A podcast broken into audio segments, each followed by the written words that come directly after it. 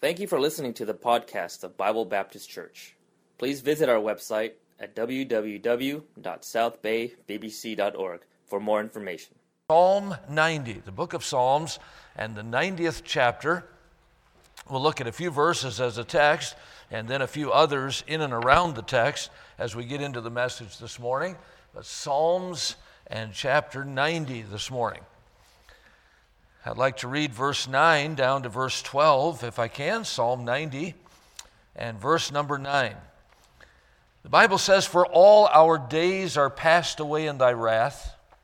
We spend our years as a tale that is told.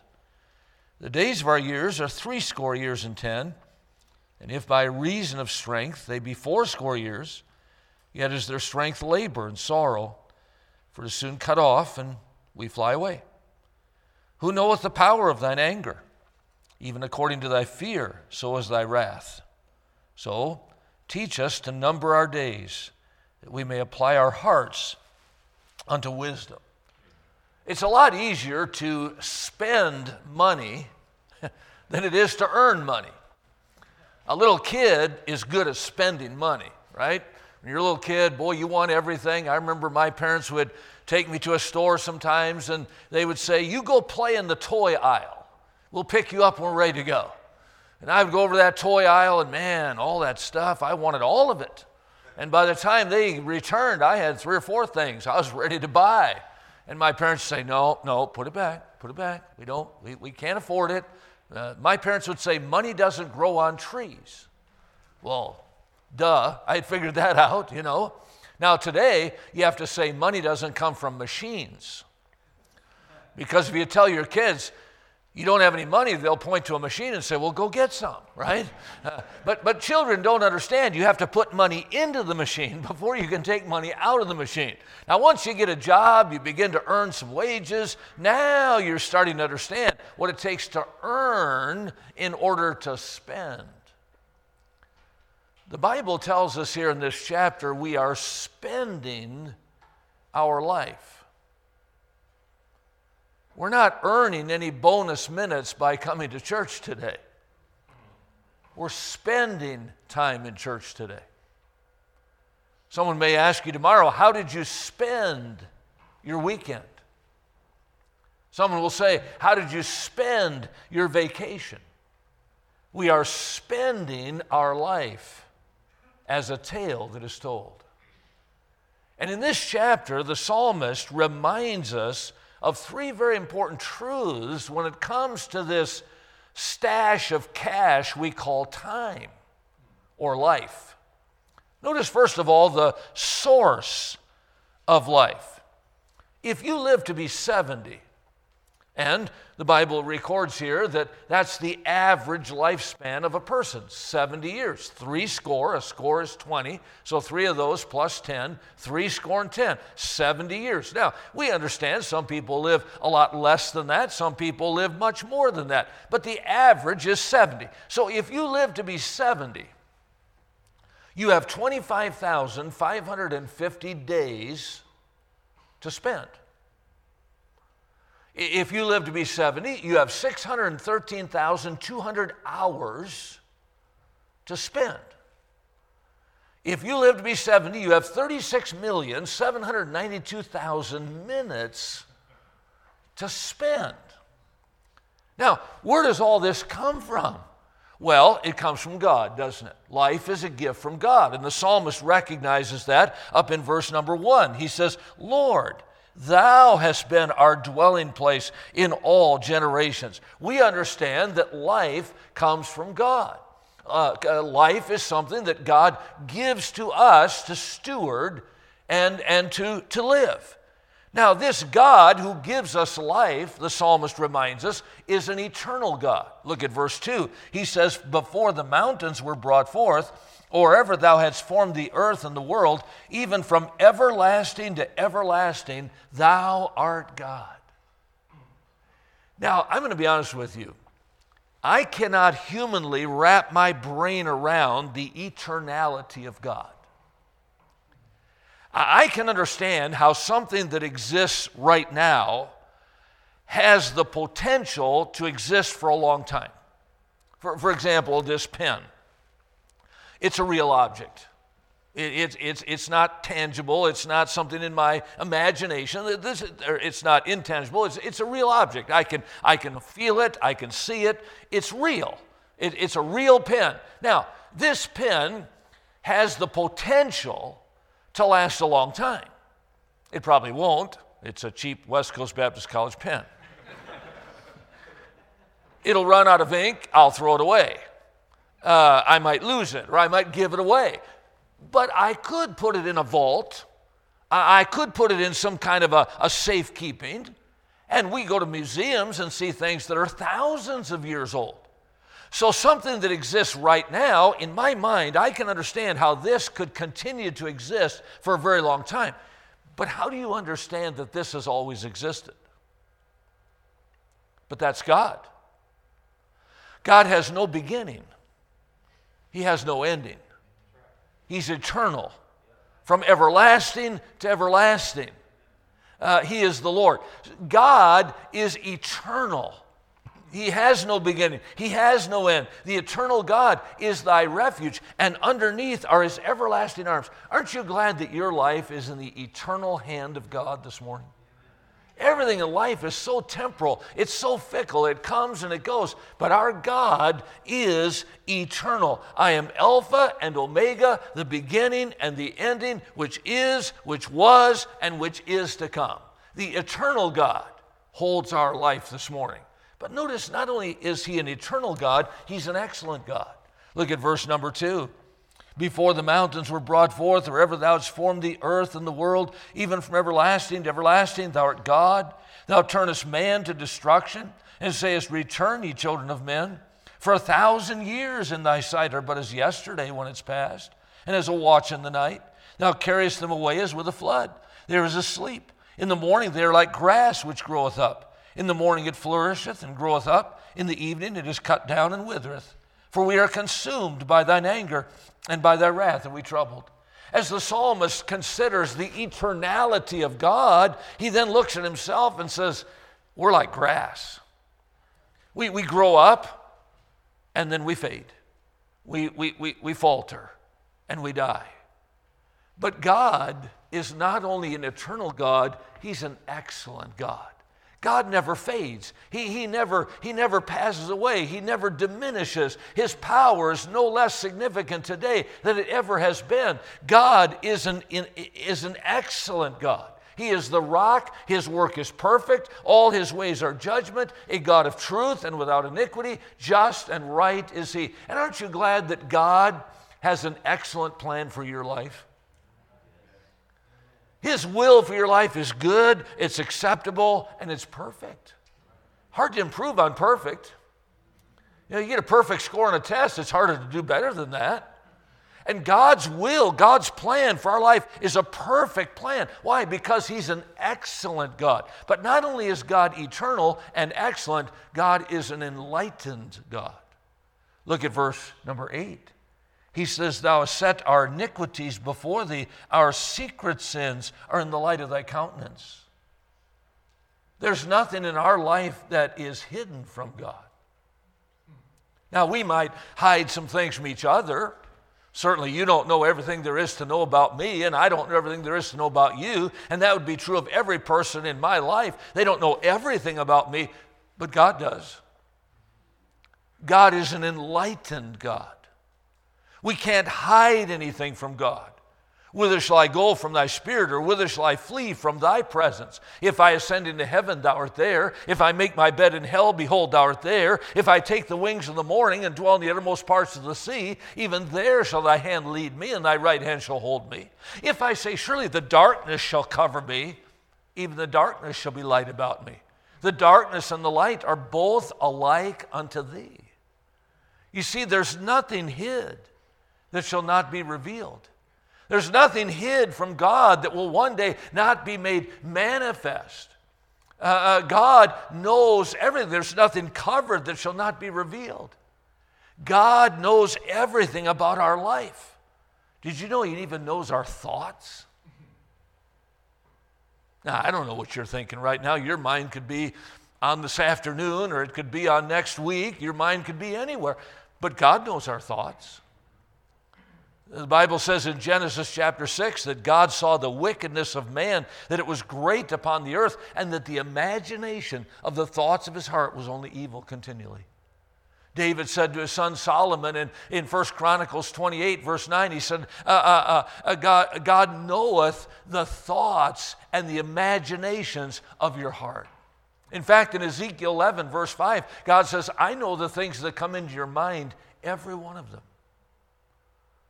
We, we've never had an attitude. We've never had a desire. We've never had a motive that God didn't know. He's aware of everything. Neither is there any creature that is not manifested in His sight, but all things are open and naked under the eyes of Him with whom we have to do. So, this source of life, God, He's eternal, He's excellent, He's enlightened, and He holds our life in his hand this morning. But not only does the psalmist teach us about the source of life, he then reminds us of the stipend of life. Now, when I went to college, I don't know that I would have been able to define the word stipend. Maybe I'd heard the word, I don't remember, but I don't think I could have defined it. But when I went to college, I, I started playing football, and and uh, in high school, you have football games, playing football. You have home games, you have away games. And usually, our away games were maybe about a 30 minute bus ride, sometimes an hour. And we'd play a game, we'd come back the same day. And, and, uh, but in college, boy, those away games, sometimes we were gone for a couple of days, sometimes a whole week to play a game. And, and we'd have to load up all our gear and get our stuff, and we'd come out to a bus and, and there'd always be somebody standing there at the foot of the stairs of the bus uh, from the finance office. And as we got on that bus, they would hand us, hand us an envelope. And inside the envelope was some money.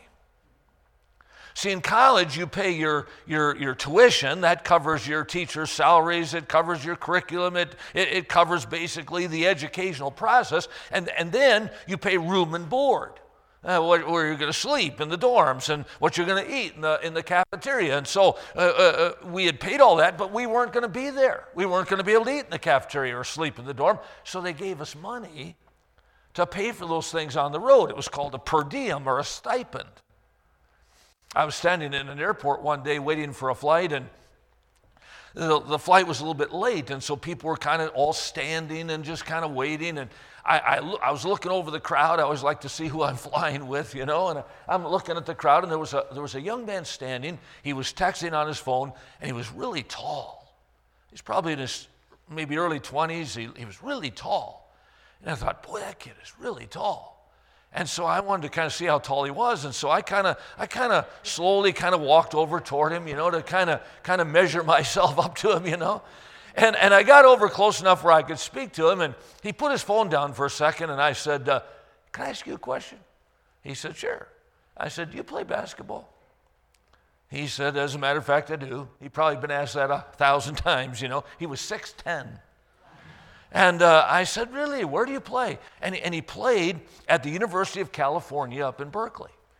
And uh, uh, so we talked a little bit about basketball and a little bit about life, and, and I found out that he was a Christian. In fact, his father was a pastor of a Bible church in the state of Nevada. And so we started talking about the Lord, and we were having some good fellowship there as we waited for the plane. Well, in the process of that conversation, I said, his name was Scott. I said, Now, Scott, when you travel for the University of California, they, they give you a per diem. They give you like a stipend when you go on the road, right? He said, Oh, yeah. I said, How much do they give you? Ah, I was just curious. He said, Well, it depends on where we're playing. If we're playing in a big city like LA or San Francisco or Denver or someplace like that, it costs more. If we're playing in a smaller town, they give us a little bit less. But he said it averages out to about $75 a meal. I said, $75 a meal? Wow, no wonder the state of California is bankrupt. you know how much they gave us when I was playing football? Now, this was back in the Old Testament, okay? But when I was playing football, they gave us 75 cents a meal. 75 cents. And you could go to McDonald's. Now, there weren't very many of them. In fact, the closest McDonald's to our college when I went to college was 40 miles away. They were just starting to come on the scene. But we would often stop at that McDonald's coming back from a game, and you could go in there and buy what we would call a value meal a Big Mac, fries, and a Coke. You could buy that for under 75 cents. They'd give you change back. Did you know that God has given us a stipend of life? The Bible says there's a time to be born in Ecclesiastes 3 2 and a time to die. See, we all have a birthday, right? Robbie, when's your birthday? November 16th. November 16th. Pastor, when's your birthday? February the 2nd. February the 2nd, coming up soon, a few days, this week. Brother Kim, when's your birthday? June 20th. June 20th. Got a little time for his. We all have a birthday, right? Did you know we all have a death day? Now, we don't know when it is, but there's a time to be born and a time to die. We have to understand we don't die because we get old. We don't die because we get sick. We don't die because we meet an unfortunate accident. We die because it is appointed unto men once to die. Job said, Is there not an appointed time to man upon the earth? Are not his days as the days of an hireling? The eye that has seen me shall see me no more. Thine eyes are upon me, and I am not. Just as you would hire somebody to do a job for a certain amount of time to get the work accomplished, so God has given us a stipend of life. And our story has an ending. Did you notice he said, We spend our years as a tale that is told in verse 9. But our story has an ending. If you ever read a biography, it's fun to read about someone's life and all the things they accomplished, but there's always a last chapter. There's usually one chapter that tells about their death. Our story has an ending when we started West Coast Baptist College, we decided we, we needed to put together a singing group, a group that could travel and represent the college, go out and sing on the weekends or during the summer, you know, and present the ministry of the college and let people know about it and be a blessing to churches. And so we only had 43 students the first year, and I thought, well, do we have any talent? You know, I mean, the talent pool was kind of shallow. And I, I thought, do we, have, do we have the talent to put together a team like that? Well, we did some auditions and some people tried out, and we chose six girls and, and three of them could play the piano very well, and two of them played a flute, and all of them could sing, and they blended together really well. And, and, and we, were really, we were really pleasantly surprised. We started putting this group together and working on a repertoire of music and got them all set to travel for the summer. And, and uh, one of the ladies in the office, she booked them in a church every night for seven weeks during the summer. They were going to travel, go to these churches, sing, and present the college, and try to get young people interested in coming to West Coast, you know. We got that all said, and then Pastor Chappell said, Now, Goetsch, you're going to travel with them. I said, Me? With six girls? In a van? For seven weeks? Are you kidding? Wow. All six of those girls were, were extroverts. They were nonstop conversation. Now, I'm an introvert by nature. I, I, I don't have to talk.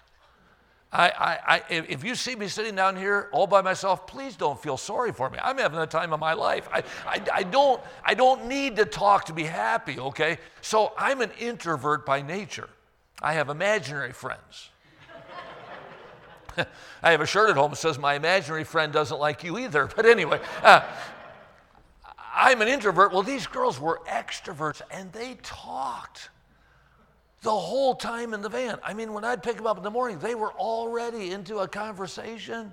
And the whole trip, they would just talk, talk, talk. And I would drive and learn. I, I would learn, you know, I'd hear all these things.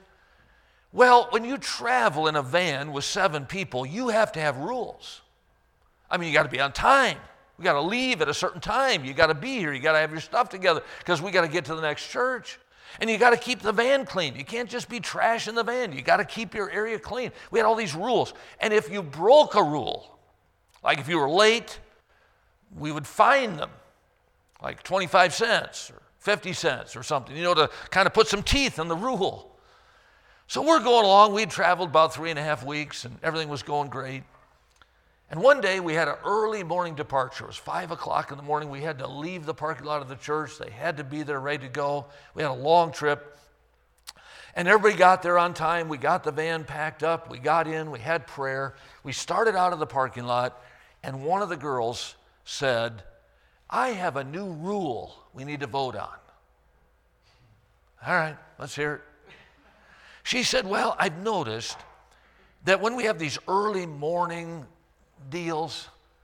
She said, we're, we're always a little bit grouchy. We're kind of in a bad mood. And we start complaining. We complain we didn't get enough sleep, or the bed was hard, or we didn't get any breakfast, and we start complaining. And she said, We ought not to do that. We, we, we get to serve the Lord. We get to travel all over the place, see all these things. And, and, and, she said, we, we ought to be encouraged. We ought to be excited. We, we should not be complaining or, or, or negative. And so she said, I think we should have a rule that if somebody in the van is talking and someone else in the van doesn't like what's being said, they can say, the end. And the person has to stop talking or pay a dollar. I like this rule. I like this rule a lot. I wish this was a rule for all of society. Well, we talked about it for a little bit, and, and really, quite frankly, I thought this is a good rule. I mean, I, I can tend to be a little negative in the morning too. I can be in a bad mood, and I don't want to say something that discourages these girls, and if I did, they should be able to call me on it, right?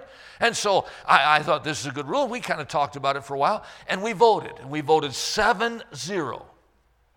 So now there's a rule that if somebody's talking and someone else doesn't like what's being said, they can say, the end and they have to stop or pay a dollar. Well, we went on down the road.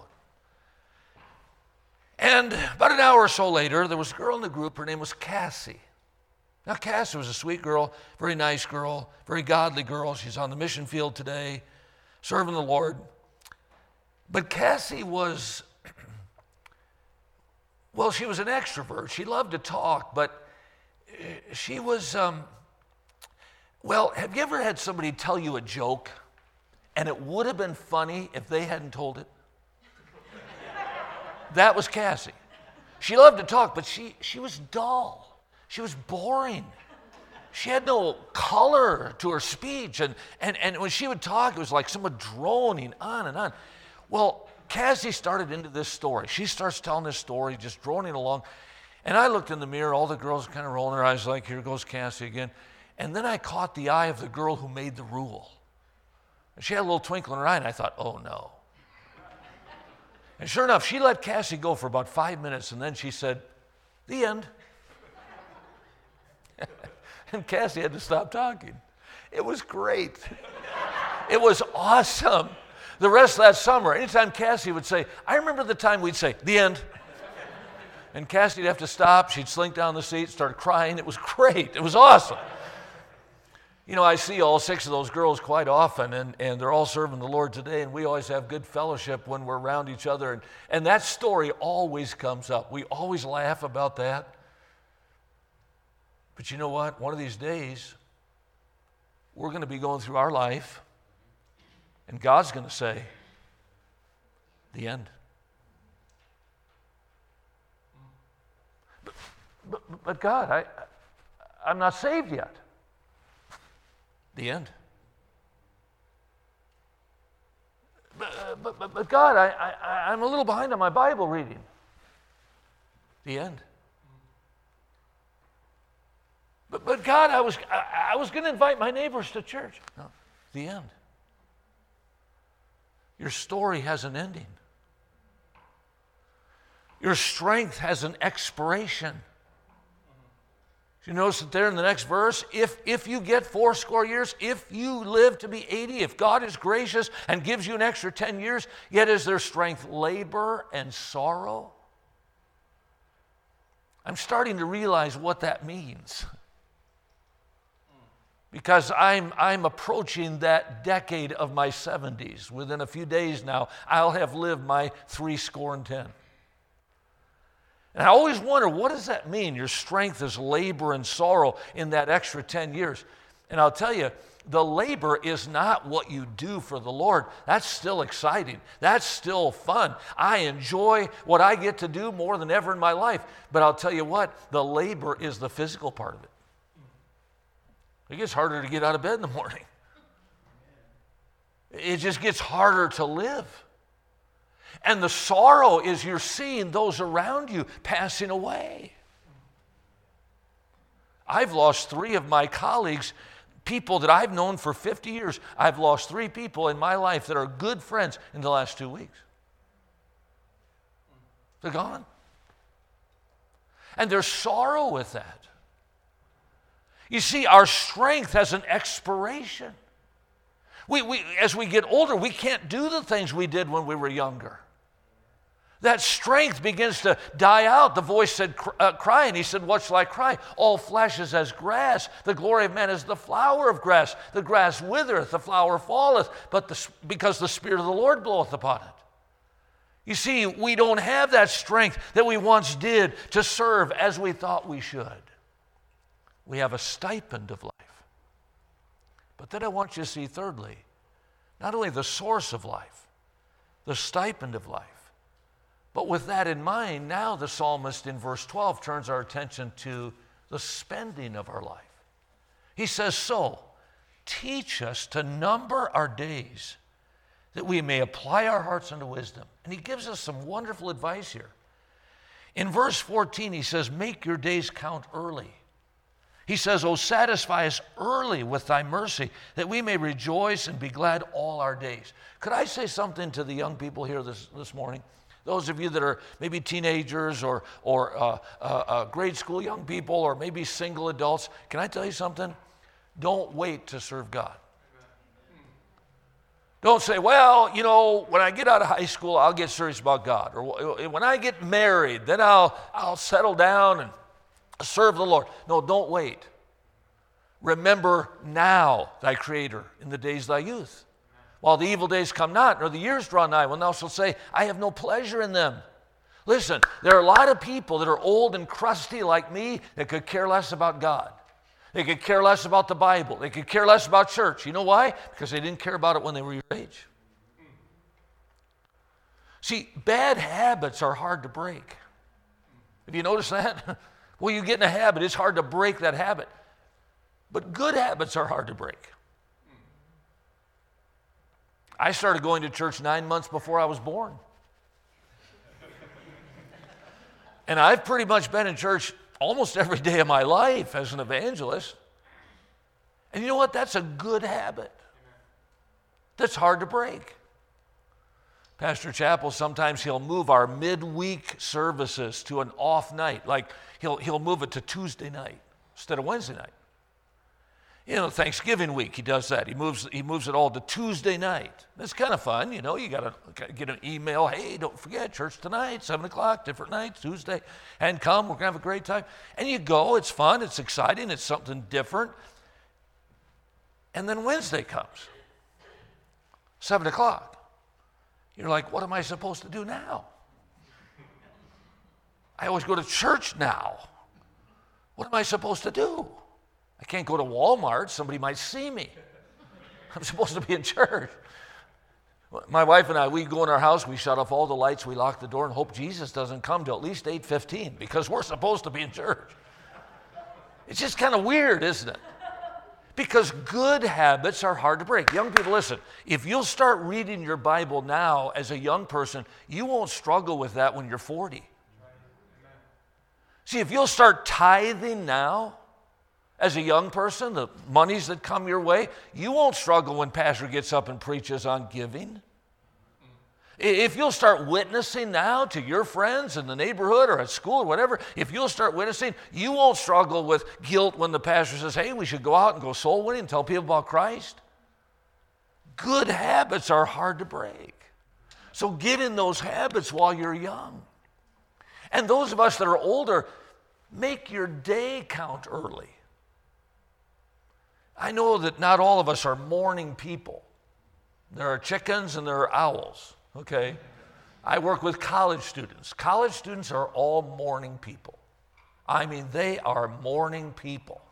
As long as morning starts at 10:30.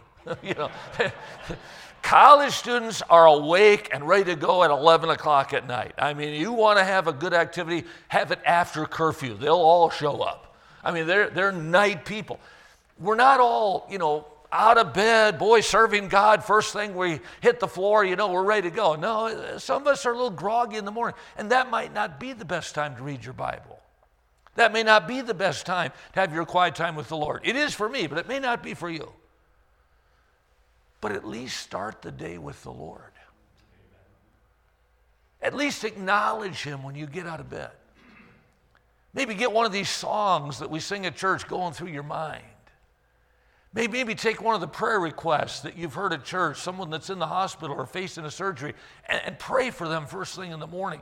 You know what? It'll help you all the way through the day if you'll make your day count early for the Lord.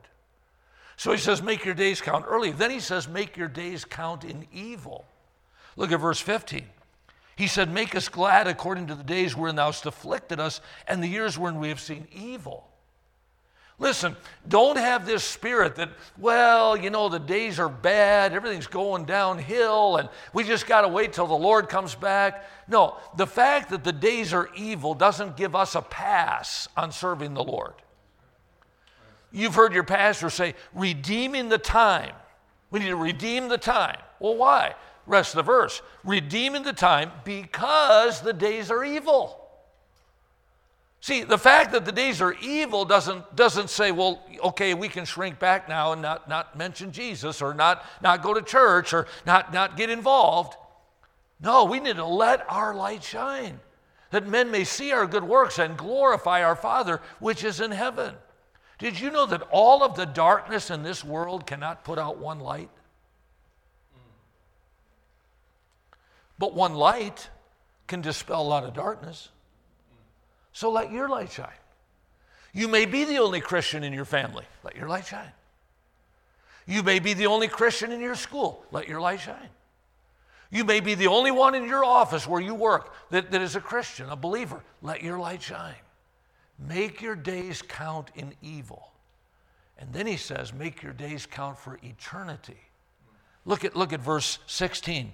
Let thy work appear unto thy servants and thy glory unto their children.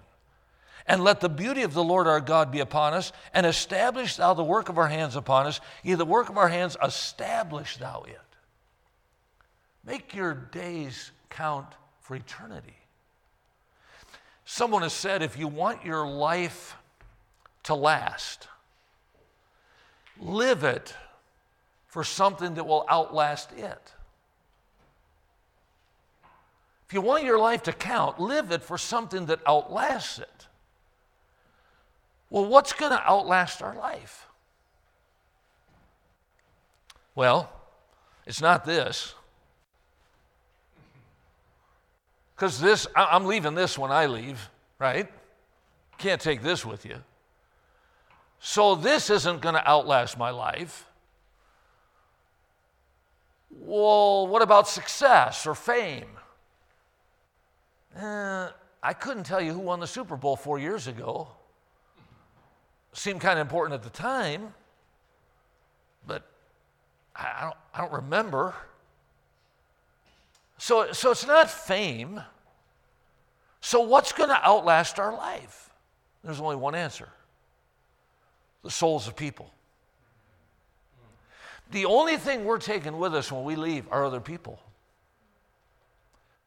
So, what on our to do list has to do with that? If you're like me, you get a lot of things on your to do list. You probably already have a list started for this coming week. And boy, I need to do this on Monday, and I need to get this done by Friday, and I, I got to take care of this. I've got to go here and do that and be here. And we get a to do list together. And it's all important. It's all necessary. We've got to work, and we've got to take care of our families, and we've got to have meetings and all these things. But sometimes we got to take a step back and look at that to do list and say, what does anything on here have to do with eternity? And getting someone else into eternity in heaven. Several years ago now, I was asked to do a men's retreat out at Camp Ironwood. Camp Ironwood is out in Newberry Springs, California. It's about two hours from the campus of West Coast. And the retreat was going to start on Thursday at 5 and go through Saturday at noon. Well, normally, if I'm that close, I'll, I'll drive back and forth, you know, and, and uh, teach my classes in the morning and, and, then, and then preach at night and then come back and do the same thing the next day. But, but, but the director of the camp, he had asked if I would do some workshops on Friday morning. And uh, I, I, agreed. And so I thought, well, there's no sense coming back home uh, Thursday night after the service uh, if I'm going to have to be back out there at 8 o'clock the next morning. So I told him I'll just stay at the camp. They have accommodations there for the speakers and so on. And so I, I was happy to do that. Well, Thursday came and, and I took care of some things in the office after classes, and I didn't get away until 3 o'clock jumped in the car and drove out to Ironwood, arrived right at 5, and the men were going into the dining hall for the evening meal. There were about 200 men that had gathered, and I jumped out of the car and went in with them, and we had a great time, a fellowship, and a wonderful meal. And all of a sudden, the director of the camp, he stepped to the mic and he said, uh, All right, gentlemen, he said, Our service starts in five minutes down at the meeting hall. And so grab your Bibles and let's get down there. We got two speakers tonight. We got Brother Goetsch preaching first. And, and, and I thought, Oh boy, it's time for the service already. Time had just passed so quickly.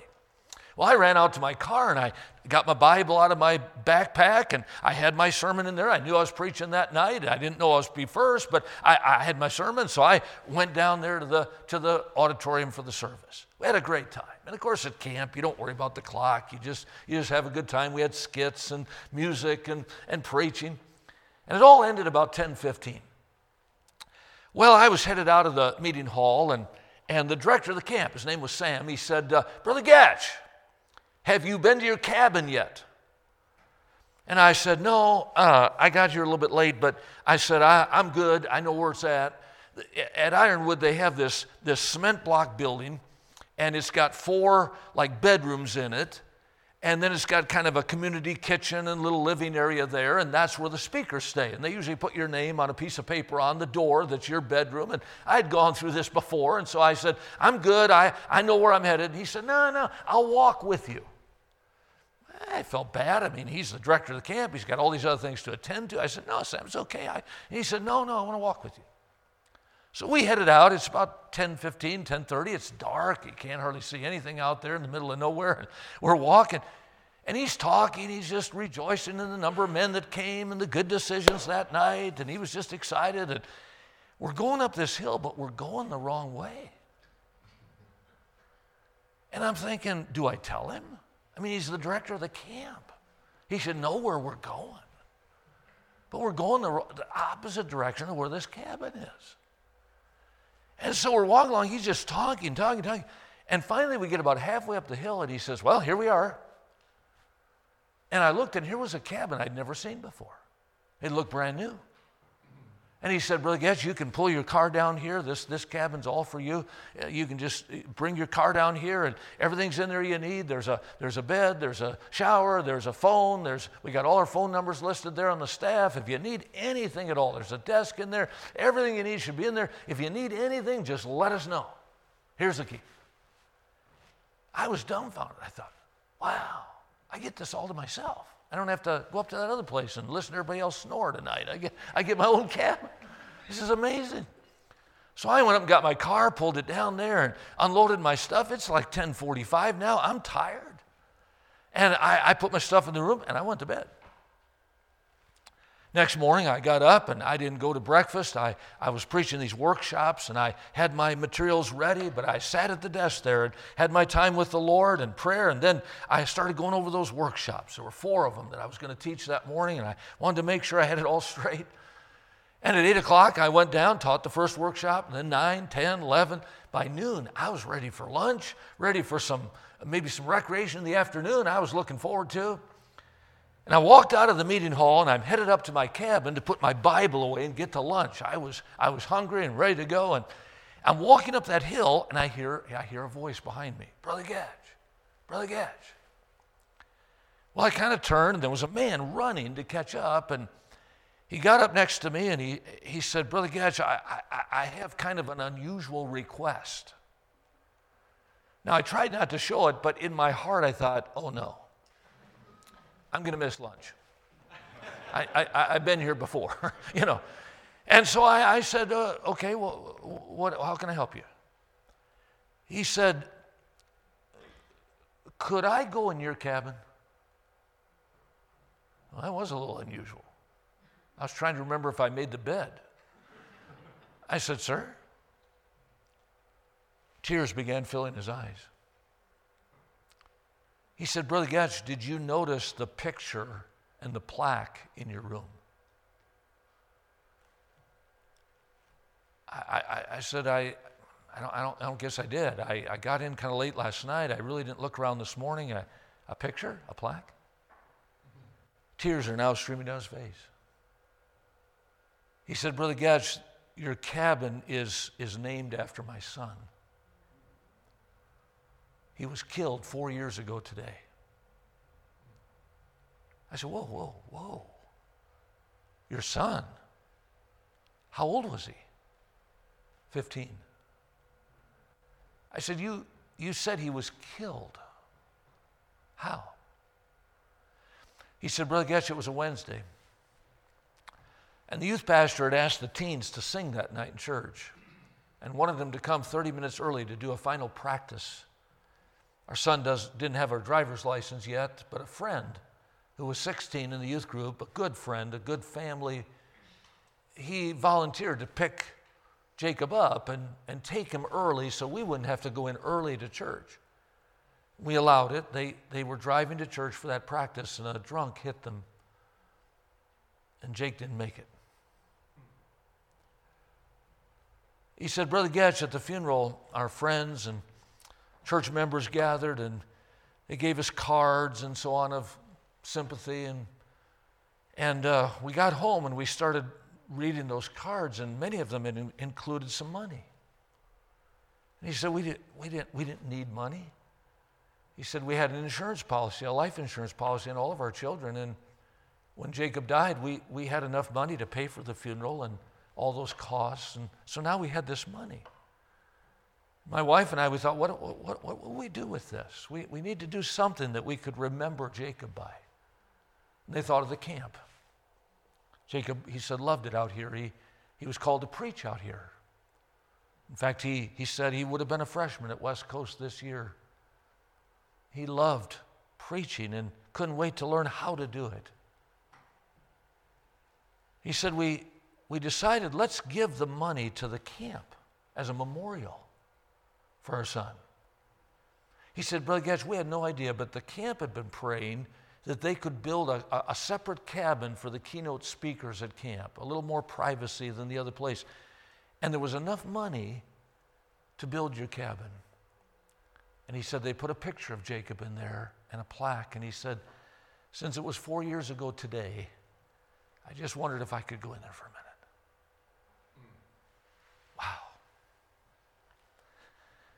We were at the door now, and I was taking the key and, and unlocking and pushing the door back. And I set my Bible on a chair inside the room, and I said, Sir, you, you go right ahead. I'll wait out here. I sat down on the porch, and he went inside. I don't think he was in there more than 10 or 15 minutes. It seemed longer, but probably 10 or 15 minutes. And pretty soon he came out, and he was wiping the tears. And I said, Sir, anytime this week, anytime while I'm here, you, are just welcome to knock and I'll vacate. You, you can spend it whatever time you want in there. He thanked me and he went on to lunch. Boy, now I walked in that cabin. I wanted to see that picture and that plaque. And there it was. If I'd left the light on the night before and laid down in the bed, it, it would have been looking right at me. I walked over and I looked at that 15 year old boy. And I read the plaque, and here's what it said In loving memory of Jacob Ryan Castro, 1990 to 2005. Jacob was a camper and is now in heaven. To God be the glory. This plaque is here to remind each reader that every camper has a soul and that every soul will spend eternity somewhere. Nothing in this world is as important as the people you meet. One soul is worth more than the whole world. For what is man profited if he should gain the whole world and lose his own soul? Or what shall a man give in exchange for his soul? One is worth more than all. Friend, if you're here today and you do not know Jesus as your Savior, your soul is worth more than this whole world to God. And He wants you to become His child. And He will save you today. And, Christian, if that's true, and it is, then do we need to rearrange some priorities in our life this week to make sure that we're about things that have to do with eternity, the souls of men? Every person we meet has a soul that's going to spend somewhere in eternity. Only one life. Twill soon be past. Only what's done for Christ will last.